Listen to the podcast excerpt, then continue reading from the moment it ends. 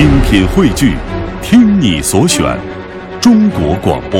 radio.dot.cn，。各大应用市场均可下载。接下来的职场故事，我们来说说做好管理最简单的原则是什么。一家大公司的生产部长离任，继任者是一个以实干著称的中年人。他很能吃苦，从上任的第一天起就马不停蹄地开展工作。他的最大特点是深入基层，几乎在他的办公室里找不到他。他总是不停地到各个车间解决问题，一个问题解决完了，别的车间又出新问题，所以他又赶紧往别的车间赶，忙得连吃饭的功夫都没有。他的这种敬业精神让人很感动。但是，一段时间以后，人们发现，尽管他很努力，整个生产部的管理却非常的混乱。他天天忙得满头大汗，可是按下葫芦浮起瓢，十多个车间，一千多工人，弄得他精疲力尽，结果导致生产效率降低。三个月以后，他只好辞职走人。来接替他的是一个三十多岁的管理学硕士。他上任一周以后，总裁让秘书打听一下他每天都做些什么。秘书回来说，这位新部长大多时间都是待在办公室里的，下属来汇报工作，他就做指示；没事儿的时候，他就看书看报，很悠闲。有时也到车间去转转，但是次数很少。而且下去待的时间也不长，看看就回来了。总裁听了以后没有做评价，只是让秘书继续观察。二十多天以后，生产部的管理工作开始变得有条理了。两个月以后，生产部的管理工作完全走上了正轨。三个月以后，生产效率达到了公司成立以来的最高值。这个故事呢，我们先放一放，先来看一下有关指挥家施特劳斯的一件事。一八七二年，施特劳斯应邀到美国演出，美国方面想让施特劳斯指挥一场世界上有史以来参演人数最多的演出，就是有两万名演奏者参加的音乐会。众所周知，在音乐演出中，指挥的人越多，越容易出错。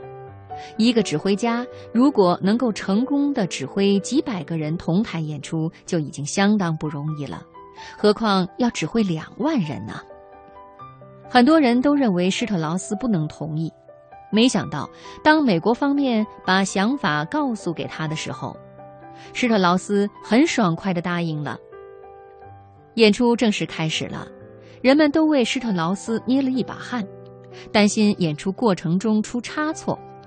然而，演出获得了巨大的成功。事后有记者问施特劳斯是怎样成功的指挥了两万人的演出的。施特劳斯说：“是这样的，我把这两万人分成了一百组，每组二百人，再由我的一百个助理指挥，每个人指挥一组，然后由我指挥这一百个指挥助理。”这样一来呢，任务就被大家分摊下来了，每个人只需要完成各自负责的任务就行了，而我只需要指挥好这一百个助理指挥就可以了。我们再回过头来接着讲上面的故事。后来呀，总裁在公司干部大会上让那位年轻的生产部长谈一下他是怎么把生产部的工作搞好的。他说的话与几百年前的施特劳斯所说的话有异曲同工之妙。他说：“我上任的第一天，把手下的三个副部长召集到办公室开了一个会。我把生产部的全部工作任务分成了三部分，让他们每个人负责一部分，然后让他们照这个办法回去给科长开会，向科长交代任务，让科长再给副科长开会。”以此往下类推，最后到车间班组长那里，每个班组长也就管好几十个人就行了，而我只需要管好三位副部长，我只管理好离我最近的人就可以了。真正懂管理的人，不是事必躬亲，而是把离自己最近的人管理好，再通过他们去管理下面的人。一个高层领导无需去考虑那些琐碎的枝节问题，他只需要抓住问题的关键就可以了。习惯于埋头琐碎的小事中的人，他的敬业精神固然可嘉，但并不是一个优秀的管理者。在战场上，元帅的作用不是冲锋陷阵，那样他只发挥了一个士兵的作用，而是指挥好手下的将军们，让他们指挥好手下的士兵，从而达到控制千军万马、协同作战的目的。只管好离自己最近的人。这才是精明的管理之道。